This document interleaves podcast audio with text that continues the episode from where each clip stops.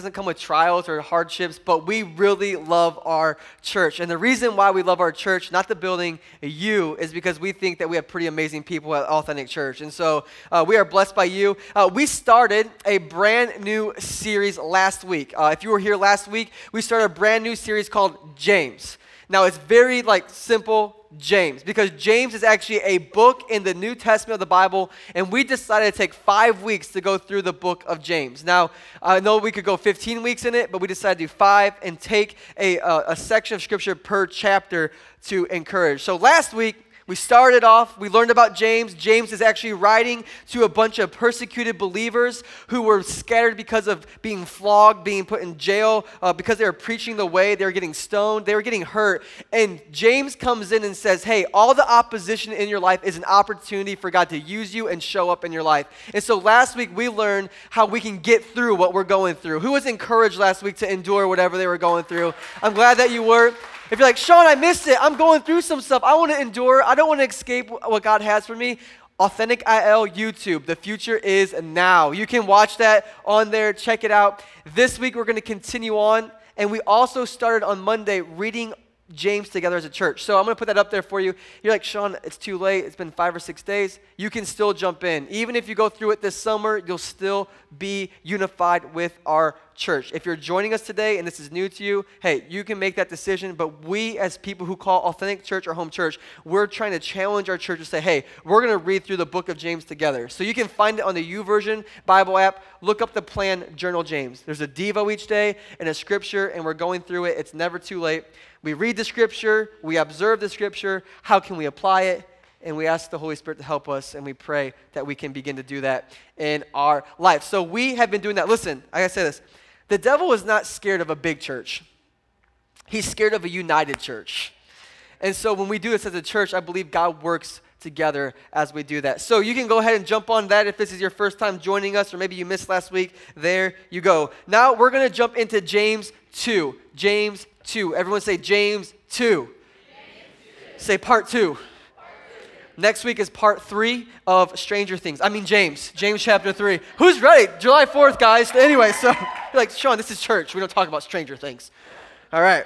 James 2. I'm sorry. Just bear with me. Now, let me tell you something about James real fast. Uh, don't put it up there yet because I got to tell him something real fast. Have you ever gone to a party and you invite your friend, and before your friend gets there, you have to explain to your other friends about the friend coming? right? Like, hey, just want to tell you something about my boy before he gets here. He's a little intense. Like, he's a little crazy. Can I tell you about my boy James before we read James 2? Is it all right? Can I t- let, let, me just explain to you. Let me just talk to you about James. Uh, James uh, is blunt. James doesn't pull any punches. He doesn't sugarcoat anything. James is my kind of guy. This is Sean. Enter Sean. We, he tells it the truth, lets it go, lets it fly, and lets it rest. But here's his heart. He knows God loves us. He knows God cares, and he knows, listen, that children of God are disciplined by God. And so when we are disciplined by God, we should actually rejoice knowing that God calls us children. Discipline is just a sign that we're his children and he's got better for us. And so James pulls no punches. So we're going to enter James into this party. Just want to let you know James is coming, all right? And so here we go. This is what James says. We're going to go James 2, starting in verse 14. And by the end of this message, we're going to be in 26, but I'm going to break it down for you just because it's that straight up. And I think we need to breathe after he says some things. James, starting in verse 14. What good is it, dear brothers and sisters, if you say you have faith, but don't show it by your actions? Can that kind of faith save anyone? Suppose you see a brother or sister who has no food or clothing, and you say goodbye and have a good day. Stay warm and eat well. But then you don't give the person any food or clothing. What good does that do? Our church is actually really good at this, by the way, at helping those in need. Appreciate you guys. Verse 17. So you see, faith by itself isn't enough. Unless it produces good deeds, it is dead and useless. Thank you, James. Let's pray now to recover from that and ask God to give us strength to continue on. Lord, we thank you so much for this day. Thank you again for this word. Lord, we come to your word expecting you to speak to us. Lord, your Bible is not just a book that is read by us, but when we read it, it reads us. And so we pray, Father God, that we would look inside and realize that even challenging words are words that bring us closer to your glory, to look like Christ. And we want to be the best we can be at pleasing you. We know we fall short, we know we mess up, and we know we need your grace. So, Lord, let your grace fill this place right now as we learn how to begin to have a living faith. In Jesus' name, amen. Everyone say amen. amen. If you're new to church, when people say amen, it means this. So be it. I agree with you, Sean. Gotcha. You can just be like, word. If you want to, that's fine. and everyone said, word. Uh, so now I'm not going to let that one down. Uh, so my, my parents uh, were in Chicago a few years ago, and they were actually uh, just taking the weekend getaway. And actually, uh, someone blessed Liz and I, and we were actually in Chicago at the same time. And we decided, since my parents were there and we're there, that we wanted to meet up with them. And so we decided to meet, meet up with them, and, and they were actually on Michigan Avenue, where all the shopping was. They're older, they have more money. We were not staying in that area. So uh, so we went to go visit them, and when we pulled into the hotel uh, lobby, my dad already had a Mac bag in his hand. Now, not makeup Mac, right? My dad's not into that. Uh, he had a Apple bag, a white bag with the Apple on it, and I was like, he already made it to the Apple store. And so I was like, Dad, what did you get? And at this time, the new iPads came out. It was like the iPad 2s that had significantly different operating systems, and I just lost half of you there. And uh, and so he's like, oh, I just got you and your mom and I some new iPads. And I was like, oh, like, you know those times where like, you're excited for them, but you're kind of mad at them too? Because you want, you want an iPad, like, right? So I was like, that's awesome. I was excited for him. They work hard. He deserves it. Like, go do that thing. That's awesome. And so they had iPads and they brought him home. And sure enough, my mom was that person, right? Like she would be at different like things that my sister's doing or, or, or everybody else, and she would be taking pictures like on her iPad, like and like running videos, like, lady, put your iPad down. I'm videoing my grandkids. Shut up. You know, he's like, she was not that mean. But, anyways, and sure enough, every time I saw her, they'd be on their iPads doing things. And, and throughout the couple months, as I got there, she got a new phone. And as I began to visit her house, I would realize that her iPad would be in the same place in her house collecting dust, a lot like our Bibles. Anyway, so they, I just thought with James, you know, like I could just continue on. Anyways, it would just collect dust. I would keep visiting. And, uh, and it would just sit there. And I would come back, and there it is again, in the same place, not being used, and just sitting there. And, and I thought to myself at the same stage in life, you know, may not know this, but I, am preaching the word of God week in and week out. We're portable. I'm like, God, I am preaching week in and week out. I am serving you by, by studying throughout the week, and, and I'm preaching off paper at this time. And paper gets annoying and it's loud, and I get lost because I don't have the numbers on there. And I was like, God, I want to be the best communicator I can be. I need an iPad. That's what I need. I need an iPad so I can read off it. And I remember at this time I couldn't afford it and I couldn't get one. And I was really wanting an iPad. And I would go to my parents' house and I couldn't afford one or get one. And I would go to my parents' house and see one sitting by the bed, collecting dust, doing nothing. Can anyone, can, can anyone kind of like understand my frustration? You know, people who have things but don't use them. Like that kid in school that got a 33 on his ACT, yet he's doing nothing with his life like the, the person who has a boat but never takes it out on the water. Like the iPad. You know what's worse than not having an iPad? Having an iPad and not using it. Like that, what is worse than not having an iPad at all? Having one and not using it. Enter James. James wants the people to know, the believers of Christ in the church. He's saying, Do you know what's worse than not having a faith at all? Having a faith and not using it. James says, You know what's worse than just saying, I'm, I'm an atheist, I have no faith, I don't believe it? He goes, You know what's actually worse than that? Is someone who says they have faith, but they no one ever sees them acting out their faith. He says it's just like that, that iPad. No, it's like very strong words, but in this moment, this is what James is speaking to us. Now, if you're here, remember the audience James is writing in. If you're new to faith and you are, you know, you got saved last week or the last two weeks and you're journeying, remember it's it's a marathon. It's not a sprint. It's a process. But James is talking to people who lived and were part of the church. So I'm going to be saying some things that are pretty strong and pretty encouraging and pretty challenging. If you're new to this faith, you can kind of sit back and be like, I'm going to take a note of that but man, he is ripping a new one. And those people who've been in here for a while. And it's just to remind people like me that the longer we sit in a church like this, it's easy to become dead.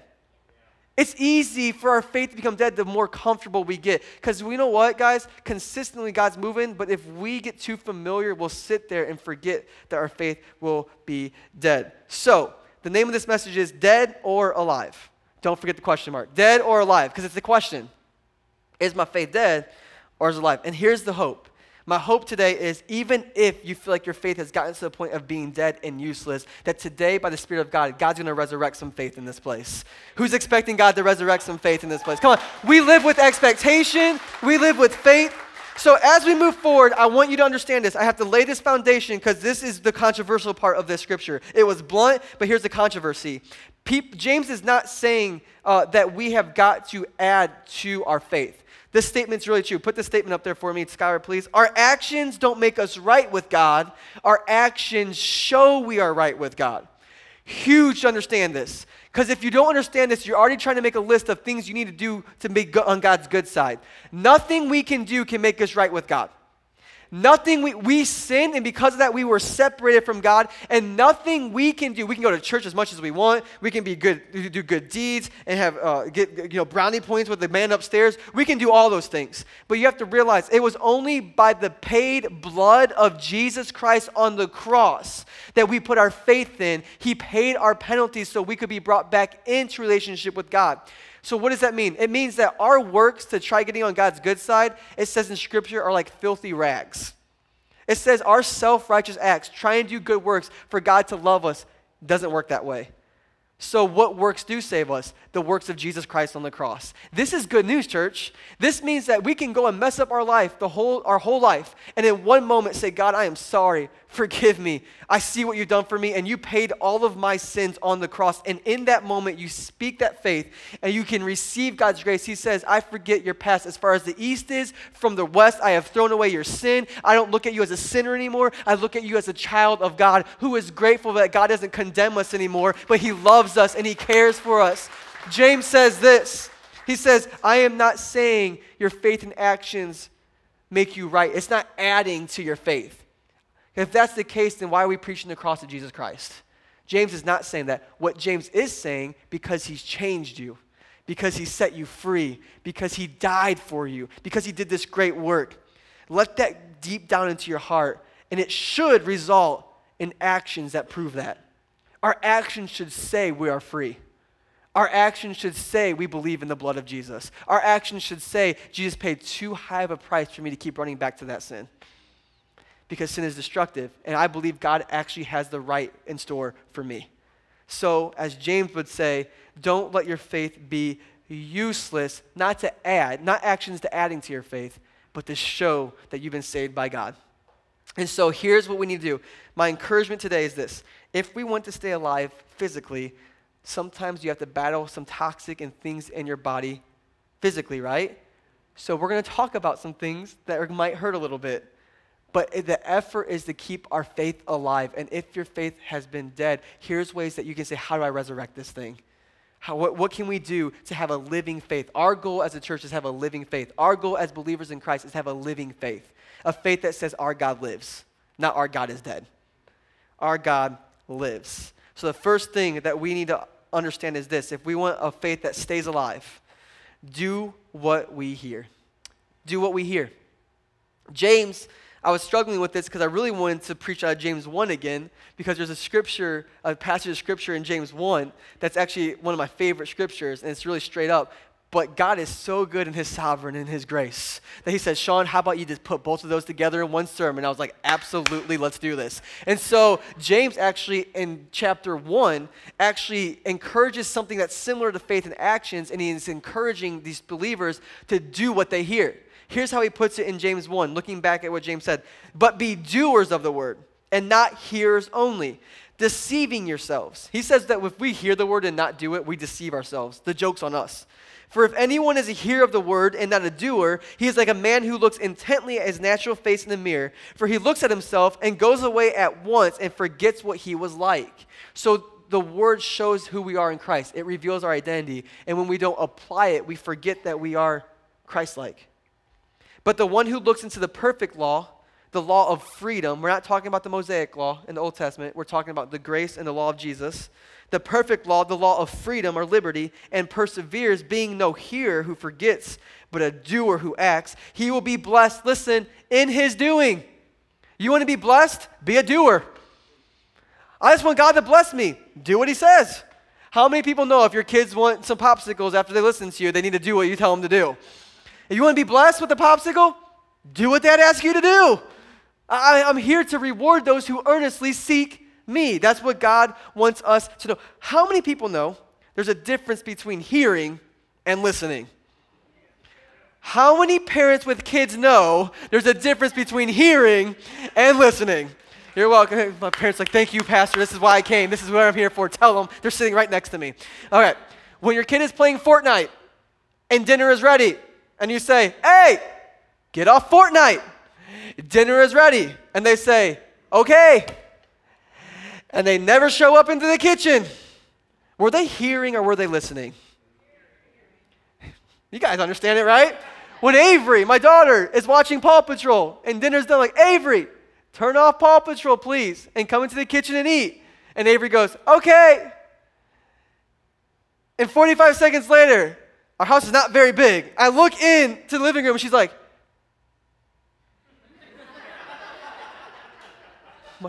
Avery, turn off Paw Patrol. Right? There's a difference between listening and hearing. Hearing is, I heard you. We have a lot of people in the church that go, I hear you, Pastor. I hear it. Sunday was a good message. Oh, I gave it an eight. I did not preach this message for you to rate it. I preached it for you to live it. That's the name of the game. I'm going to apply what Pastor asked me to do. Listen, I don't care if this message is a two, a three, or an eight. Do you know how it becomes a 10? When the believers do what it says, watch God bless you. That's when it turns into a 10. Now, hearing and listening, right? So I was like, what does listening mean? Avery turns off Paw Patrol. About once a week this happens. turns off Paw Patrol, comes in, hey, daddy, I love you. Oh, right? Like, you can have as many popsicles as you want. You know what? Forget it. We're not even eating spaghetti. We're having cake for dinner. Right? That's like, because she was listening. I heard you. You see, there's, the church has a lot of people who are educated beyond their obedience podcasts now, preachers now. We get Facebook messages. That's good that you get encouraged by that and we become scavengers and listen to the word. But the truth of the matter is, we hear so much word on Facebook. How many times have we actually applied that word that we hear on Facebook?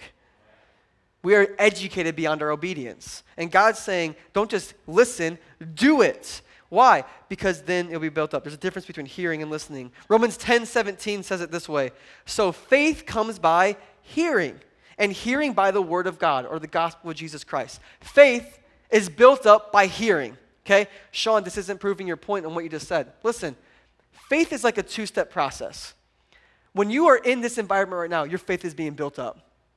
When you are at group throughout the week, your faith is being built up. When you are in your room or at your office or at your desk and you're reading your journal Bible plan, uh, James, when I'm praying in faith, that you're reading through that, you're building yourself up. When you are praying and listening to worship music and talking to God, you're built, you're hearing the word of God. Someone's speaking life into you. Your faith is being built up. Listen, faith comes by hearing. So when we hear God's word, it builds our faith. Now listen, Hearing builds our faith, but when we do it, it shows our faith. A lot of us stop.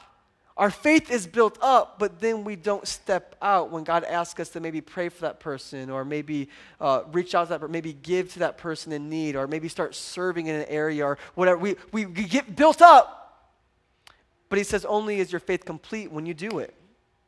It's like that person who gets jacked all the time, you know, before a game. Yeah, we're going to do it. It's going to be awesome. Can't wait. Or they talk a big game, like, you know what I'm saying? You talk a big game about your boss. Or remember those kids who always thought, like, I always want to get in a fight someday. I could get in a fight. I think I could take someone. I could do that, right? And then the opportunity arises and you're like, ah! they're like running away. That's what we look like. Yeah, like, forget the devil. He's dumb. I can't do that. Yeah, Monday comes. Ah! We're being built up to live it on Monday.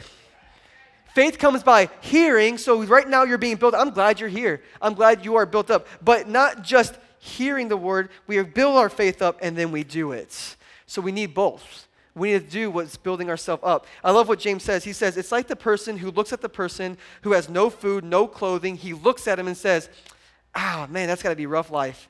Um, you know what I would do if I was you? I would find some clothes and I would find some food. I hope it works out for you. Have a good day.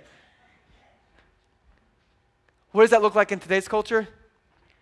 Praying for you. Facebook, praying for you. can I be honest with you? People could care less if you're praying for them if your actions never show that you're praying for them. I'm not saying stop praying for them. Obviously, prayer works. We pray. We are praying church. One of our DNA is we seek first. We pray. But we pray to build faith to make sure we can meet the needs of our town. Praying for you, or I love my church. If we love our church, our actions should speak louder than our words. If we love our church, then we shouldn't be people who cause division in our church. We should be people who keep unity in our church. If we love our church, then we should be generous with our church. We should serve our, if, if we love our church, if we love the people around us, right, it's proven by our actions. So faith comes by hearing. He says, don't just go praying for you. When you have a chance in the lobby and someone's hurting and they share their struggle with you in our church, don't be like, praying for you, new rule at Authentic Church, all right? Ready? Stop, put your hand on their shoulder, say, I'm praying for you right now. Do not let that person leave until you pray for them right there. And then say, I'll keep praying for you. But the truth of the matter is, I am praying for you. And don't let it just stop there. If you can meet the need of the person you're praying for, do it. We say praying for you because we don't want to be inconvenienced in our lives. I got to get to lunch. I got to go take care of myself. Maybe you need to go pay for their lunch and go home and have a peanut butter and jelly so they can enjoy one hot meal that you've had seven for the last week. He's saying, Can we live like this? Can we live like He's challenging us to live a community of believers who look out. Now, how do we keep our faith alive? Okay, why is it important to do what we hear? How does this resurrect our faith? Here's how. My neighbor is retired. I'm going somewhere. My neighbor is retired. John is his name. He's incredible. You guys know about John? John mows my yard. I feel bad that John mows my yard. All right, like he just got out of the EKGs and heart stuff, and he's out in 90 degree weather mowing my yard. I'm getting home from the office, and he's mowing my yard. And finally, I'm like, listen, man, I'm, I'm glad that you mow my yard. This is great. Why are you mowing my yard? Like, you don't have to do that. He goes, no, listen, I'm retired. First off, pray for us. Everyone on our block is like retired. So they mow their yard like three times a week. So I just have to like keep up. Like, I gotta move forward. And uh, and I was like, what does that have to do with anything? I have a lot of friends who retire and then they die because they sit and do nothing. They feel like there's no purpose. He says, For me, I like taking care of I got to stay active. I got to keep the blood rushing. I got to go because I want to live longer. I don't want I don't want to retire. I'm like, well, in that case, there's a backyard. You can take care of the house. If you want to come, my wife's got some stuff. She's got to-do list. Here's her to-do list. You can go through it. You're, hey, I'm just doing this for you, John. I want you to live. I'm rooting you on. Just take care of our house. That's great. He looks like, but but but listen, like uh, what was he saying? I think this is good for the people in the church. If you're not living your faith out, it's dying. If you are not taking the word on Sunday and applying it on Monday, your faith is dying. If you are reading God's word on any day of the week and you're not applying it, our faith is dying. I have to remind myself hey, don't get a retire mentality. We don't retire until we're with Jesus, all right? But right now on earth, we have to let our faith say, you know what? I'm not going to be a false advertisement of a believer. If I say I'm a believer, I'm going to act like it, I'm going to talk like it, I'm going to live like it, and I'm going to aim to be like it. And he's saying, Will you not retire and instead live like it? Don't, because the moment you stop and you retire, your faith will start dying. So, what does that look like? If you're here today, don't just hear it. Even if it scares you, do it. Do something Scripture's asking you to do, and it'll keep your faith alive. Who knew it would be that simple? Sean, it's not. But it kind of is. Scary, but simple. The second thing, too, is we can surround ourselves with people who living their faith out. Show me your friends, and I'll show you your future. Man, if you're going to be around people who talk negative all the time, you're going to talk negative all the time. I can handle them in small doses. I'll be there to encourage them and be life. But man, you better believe I am banking out. If I go to a place that's full of people and they're just like talking like drama, I'm, I'm usually I'm like, oh, what do you know? It's my bedtime. Like it's seven o'clock, bedtime. because I'd much rather be in a place by myself reading God's word than about eight people who are bashing everybody else. Because I know the more I'm with that, the more I'll become like that. And I just got to surround myself with people. we we've been building a trustee team here at our church. And I just asked God, like, what does that look like? He says, surround yourself with people who are beyond where you are. But that's intimidating. That's good because it will stretch you. Be around people who scare you how faith they are. they jump out all the time. Hang out with them. They, I would never do that. Hang out with them it might stir something in you. It might begin to encourage you. Have you ever surrounded yourself with people? Have you ever um, been compared to someone and you're like, uh, Like it was kind of like a backhanded compliment. You're like, oh, you remind me of da da da. And you're like, I look like that? Like what? You mean? Like when I was in Tulsa, people would be talking about me and they'd be looking at me, and sure enough, every time they come up, they're like, oh my gosh, are you Charlie from Lost?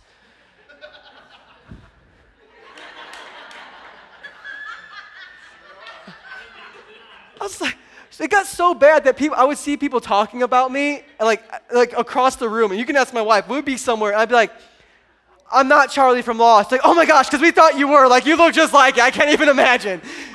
Like, it got that everywhere I went. I was like, it is not, I do not look like Charlie from Lost. I look like Merry from Lord of the Rings, all right? That's what I really look. it's, this, it's the same actor, guys. It's just a better movie. Anyway, so have you ever been compared to someone and was like, uh, as we continue on in James, he literally compares you to someone that you're going to be like, what? He doesn't compare you, he compares our faith.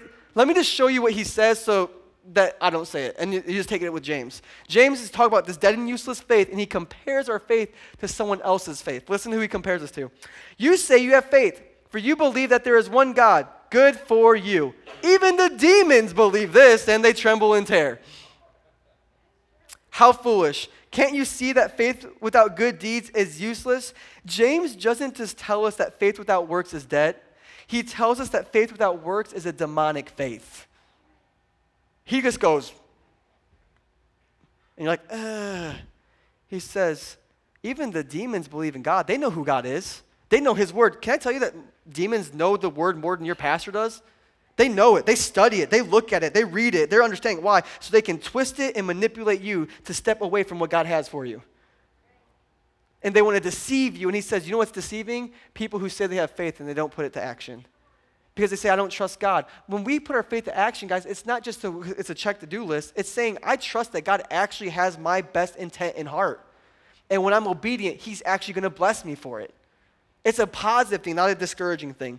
Titus would tell it this way. This is another guy who wrote a book just like James. His name was Titus. He says it this way Everything is pure to those whose hearts are pure, but nothing is pure to those who are corrupt and unbelieving.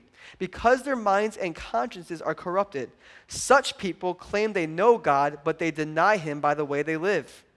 They are detestable and disobedient, worthless for doing anything good. I'm sorry, Titus and James do not need to be hanging around with each other. They would just be simply too much. Like that would be, that would not, that's not going to happen. He says, people who claim they know God, but they deny Him by the way they live. That's our culture this day and age. Man, it's really trendy to have a cool necklace that has the cross on it, but it's pointless if you're not living it. This is what he's saying. We live in a culture where people believe in God, but they live as if He doesn't exist. Does the way I live prove to others that God exists? Can I, can I tell you, can I give you a challenge? Stop telling people you're a Christian. You shouldn't have to tell them. I'm a Christian. To put that out there. They don't, you, you shouldn't even have to put it out there. They should look at you and say, that person must follow Christ. Let someone else call you a Christian. See how long it takes. I went, well, that was, that was discouraging. See how quick it takes. Here's what he says He says, the demons believe in God. And they share why? Because they know the word, but they don't live it. It's a demonic faith. Listen though, this is what breaks my heart. I cried in the first, I'm not gonna cry in the second. I probably will. This is this is what breaks my heart. James is saying they don't just know and they don't, they tremble and tear. They shudder. It says they get goosebumps and they get stiff because they're scared. That's what that scripture means. The demons shudder. James is not just comparing our faith to demonic faith, he says it's actually worse. How do you get that from there? He's saying, even the demons, right? Even the demons at least believe in God and don't do it, but they tremble. People in church who say they believe in God, they say, I believe in God, they don't do it, but they don't tremble. The demons believe in the power of God more than people in the church. He's saying they're trembling because they know where their end game happens.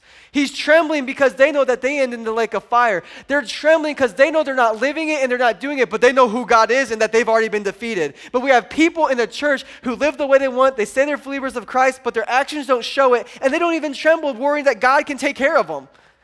We need to realize that God is great. Listen, don't live in fear of God that He's going to smite you and everything. That's not what He's saying. It says the the uh, the for the wisdom of God. The wait For the fear of God is the beginning of wisdom. Fear is a reverence, it's an awe. It's putting God in his place, realizing he's God and I'm not. If he says this is the way to go, it's the way because he's good, he's sovereign, he sees everything. It's an awe. It's a thing. People are like, when I get to heaven, I'm going to ask God this. You ain't going to ask him anything. You're going to be flat on your face worshiping him because you can't stand his magnificent, almighty power. That's how good he is. And when we are in that presence, we realize, God, whatever you ask me to do, I'm going to do it. The demons don't do it and they shudder because they know where they're going. Let's not be that. Let's remind ourselves that we want to put faith and actions there. So he says, don't be like demons, be like Abraham. That's what he says in this next scripture. He says, it's demonic faith, but look at what it co- continues on. Don't you remember that our ancestor Abraham was shown to be right with God? Listen, by his actions. If you don't know who Abraham is, I'm going to let you know in a second. When he offered his son Isaac on the altar, you see his faith and his actions work together. His actions made his faith complete. There it is. Ready? He had faith, and it was complete by his actions. And so it happened just as scriptures say. I just cracked myself up how much I use my hands. Faith and complete. Anyways, and so it happened just as scriptures say. Abraham believed God, and God counted him as righteous because of his faith. He was even called a friend of God. So you see, we are shown to be, listen, shown to be right with God by what we do, not by faith alone. When we act out our faith, people know we're right with God. That's what he's saying. So who's Abraham? There's a song written by Abraham that we sing in the church. It was Father Abraham had many sons, many sons had Father Abraham. I'm one of them, as are you. So let's just praise the Lord. And everyone who was not raised in church are scared and they're going to leave this week. Abraham was the start and the, the founding father of our faith. So when you see Abraham in scripture, it's like, yeah, he was a man full of faith. God blessed him with a child at 100 years old. He couldn't have children. God said, You're going to have children. God comes through with his promise. And then when he comes through, he says, Take that child and put him on the altar, kill him. And without even thinking, Abraham loads him up and takes him to the hill. He is literally building an altar that his son is going to have to lay on because he trusts God's plans are better than his plans. And right before the knife hits Isaac, God stops him and says, Stop. I see that you passed this test. There's a ram in the thicket, sacrifice it, and Isaac lives. This was a picture, actually, of Jesus. That God would put his son on the altar, yet he would not refrain the knife. He would actually go all the way through so we could be made right with God. What kind of faith did Abraham have? He had a sacrificial faith. So, what is faith? He says, Be like Abraham. What did Abraham do? He said, God, I trust you even when it's hard. I trust you even when it doesn't make sense. I trust that your promise far outweighs my problem. It's a sacrificial faith. So, this week for you, Sean, what does my faith in action look like? It's a sacrificial faith. There's some things that you need to let go of. There's some attitudes that you need to let go of that aren't based in Scripture there are some things and some sin that you need to let go of. Why? Because God says, I have some other things for you in return, but you have to let go of this if you want to receive this. Abraham shows us a sacrificial type of faith. My encouragement would be for you as we look at Abraham, surround yourself with people who are living in faith of sacrifice. The people who lift up their hands and worship or close their eyes and they're worshiping, they're sacrificing their ego and reputation and what people think because God delivered them. When people are serving, they're sacrificing their time. When people are giving, they're sacrificing their treasures. When people are taking care of the things in their community, they're sacrificing maybe their talent. They're using everything. They are sacrificing their time and their treasures and their talents to push the kingdom of God forward.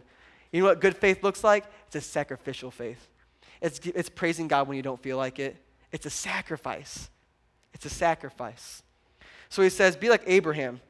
Why? It's a sacrificial faith. But then he doesn't stop with Abraham because some of you are like, but Abraham's the founding father of our faith. It's Abraham. People in this time would be like, are you serious? Like, you're going to compare us to Abraham? First demons and now Abraham? Like, that's like two wavelengths because Abraham was the founding father of our faith. Because Abraham stepped out in faith, they were now the children of Israel. So they looked like, there's no way we can amount to Abraham. So I love what James does next. He goes into verse 25 and he says, or, or think about Rahab, the prostitute, is another example. Hold up. The founding father to Rahab the prostitute. Who is grateful that God uses people like Abraham and Rahab? Because I've been Rahab too many times. She was shown to be right with God by her actions. You're like, who's Rahab? I'll tell you. She, when she hid those messengers and sent them safely away by a different road. So, first off, they're not saying the prostitute to belittle her. James is putting the prostitute to remind us no matter what you've done and what you've been through, God can still use you too. Your scars tell a story. Your pain has a purpose. Whatever you've been through, don't throw that out. That's your testimony to remind people where you've come from and how God used you. And you may have been an addict before, but now you're dealing hope to other people. And you need to realize that God can use your story. He says, Look at the prostitute. The prostitute. She didn't even have a song like Abraham. We don't sing that in child. Like, we're not teaching your kids that. Like, right? Prostitute Rahab had many men. Many men had prostitute Rahab. I am one. Oh, hold up. like, no, there was no song for Rahab. Yet, yet in James, in James, yet in James, he compares Abraham with Rahab. I believe we have Abrahams in here and we have Rahabs. And don't look down on people who may be new to church but still go through addiction. Their faith step may just be coming into the doors and we look down, oh, they're not changing, they're this. And there's been people in the church for 20 years who have yet to move. And your faith is dying because of a lack of activity. Just like when your dead leg falls asleep because you sat on it for too long. Get back up. Use it again. Start working at it. Do what you hear. Surround yourself with other people, and it will come back to life. Rahab, I can't unpack it, but Rahab is a picture of faith that pleases God instead of pleasing man. She hid messengers because Jericho is where she lived and God was going to destroy Jericho. And she realized God was going to destroy it. And she said, Listen, I know God always comes through. And I may not be a believer, but I believe that your God is going to do what he says he can do because we've seen him doing it this whole time. So she hid spies, Israel people, spies. She hid them. And that put her life at risk because she could have died by the people in Jericho. And she hid them and said, Hey, if I hide you, when you come and destroy Jericho, can me and my family be safe? Her faith was God will show up. Her action said, I'm going to hide them even though it's going to risk my reputation with the people around me. What does Rahab say? Rahab says, I have a faith that pleases God more than people. In this culture, this is very important because there's some things culture's telling us is fine and okay, and God's like not okay with it.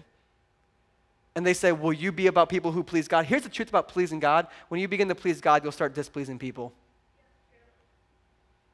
Our faith we should move forward. Can I just talk to some parents right now? If you don't raise your kids, culture will. And there's some things in our culture that kids will be familiar with that we didn't have to be familiar with, and they'll just think it's a way of life and it's natural. We have to be parents who show them God's word and what is actually healthy and what God has for us. And it may even get us called bigots. It may get us called hurtful people. We may be people who brainwash our kids, and we may be saying all these different things. But our goal is not to please man, our goal is to please God. That's why I can preach a message like this because I've realized in my heart, as your pastor, I love you, I care about you. But when God says preach James 2 as hard as you can because I want them to be encouraged and there's some dead faith in here that needs to be resurrected, I don't come and say, well, it's going to be a heavy message and da da da. I'm not here to please you. I love you, but I'm not here to please you. I'm here to please God. And I believe that while I please God, it's going to be pleasing to you. So, a faith that says, I'm going to stop telling those jokes to get a good laugh from those people because that's not God's character. I'm not going to keep sharing those things on Facebook that don't glorify God just because I can get more friends. I'm going to please God before pleasing people. I may not go to those movies anymore. I may not talk like that anymore. Why? Because I have faith to believe that I can trust that God is actually doing a work in me, and the way He has for me is better than what anything else has for me. This isn't just a to do list, this is the way to live. I can tell you, as your pastor, 10 years now, I, I'm not going to tell you everything I did, but I can tell you, doing both ends of the spectrum, what I've chosen to do today is way more rewarding than what I did before it was never fulfilling. And the last thing, oh, I got to share this. 2 Corinthians 5 7 through 10 says, For we live by faith, not by sight. We are confident, I say, and would prefer to be away from the body and at home with the Lord. So we make it our goal to please Him, whether we are at home in the body or away from it. For we must all appear before the judgment seat of Christ, so that each of us may receive what is due us for things done, listen, while in the body, where we are now, whether good or bad, good or evil. People get confused here because, like, yep, that's the judgment day we meet with Christ. There's two judgments. The first judgment is the judgment of our sin. If you are in Christ, when you get to heaven and you made a decision to follow Christ, because of your separate, because of sin separating from God, if you chose to believe in Christ, He paid the penalty of your sin. At the judgment time, they see God's, they see the blood of Jesus Christ, and you are a child of God. Your name's in the book of life. That's exciting. That's awesome. He says, but there'll be another judgment that will be based on all the works that you did here on earth, and that will actually decide where you are in heaven. I bet you guys have never heard this theology before.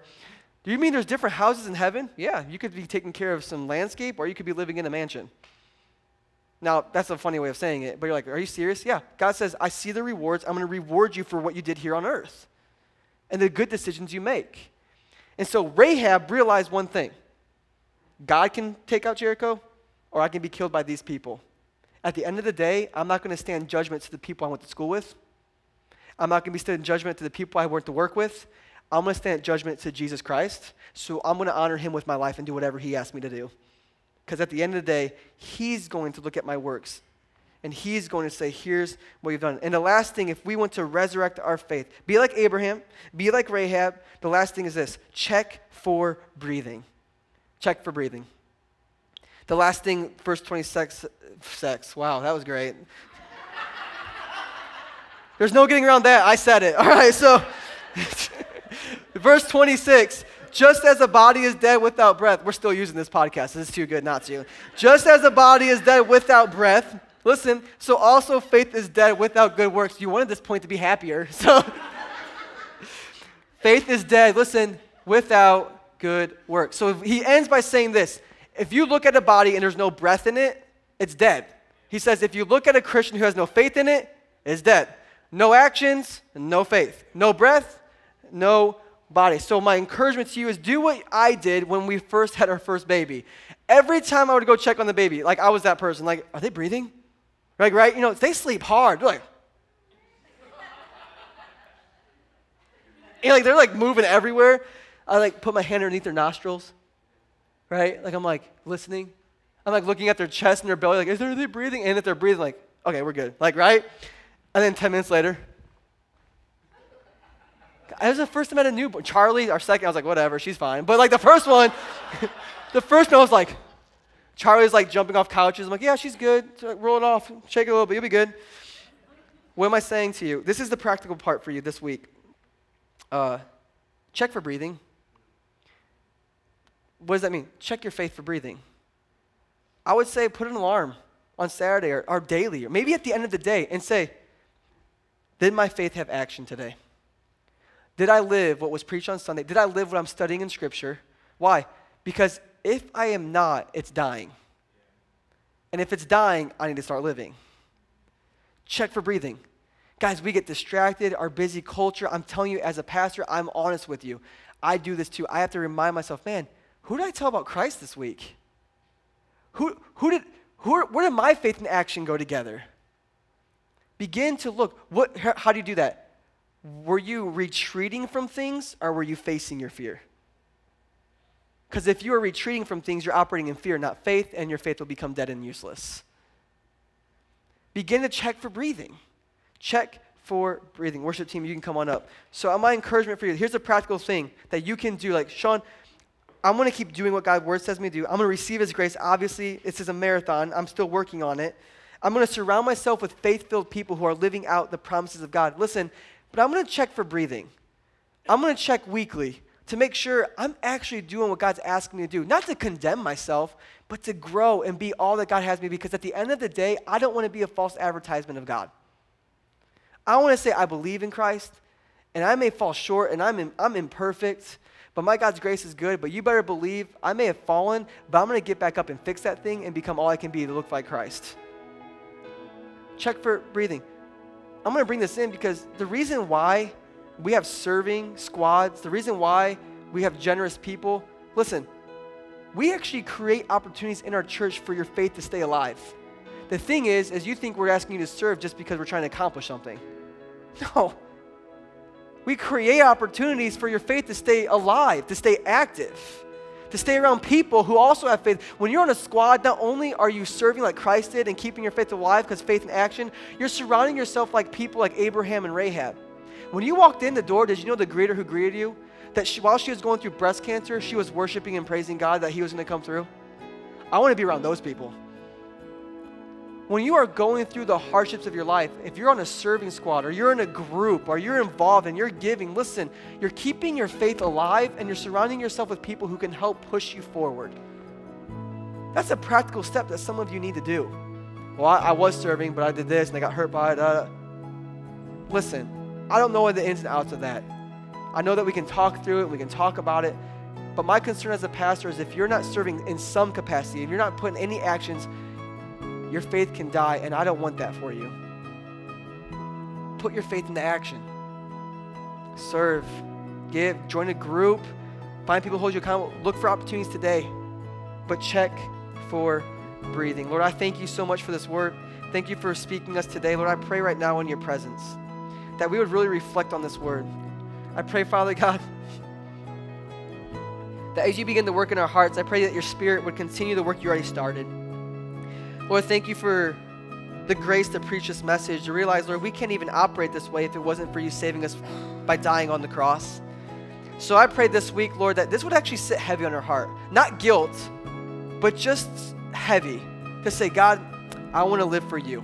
I truly believe, just like Abraham did, that sacrificial faith is the best way to live. I truly believe that pleasing you is better than pleasing man. I pray, Father God, for faith to rise up in this place. Help us to keep our faith alive by doing what you've asked us to do because you saved us, because you made us new, Lord.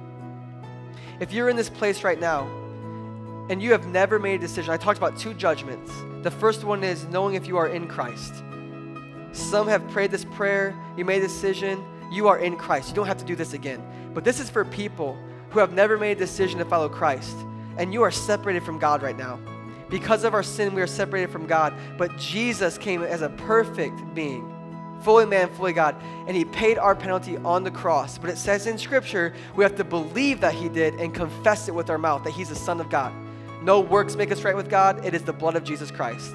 So if you're here and you need to make that decision today, don't hesitate. If you've already made it, praise God for you. This is for people who need to make this decision for the first time. Church, we're going to pray together, all of us, to help those people who are making this decision. And if you are here making that decision, pray with us out loud and mean it from your heart. Everyone in here say, Father, thank you for sending Jesus to die in my place. I sinned. I made the mistakes. But you're a good God who loved me and sent his son to die for me. Jesus, I believe in you. Forgive me I choose you today. I want a brand new start. My sin gone, and being a child of God. In Jesus' name, amen. With eyes remaining closed, if you pray,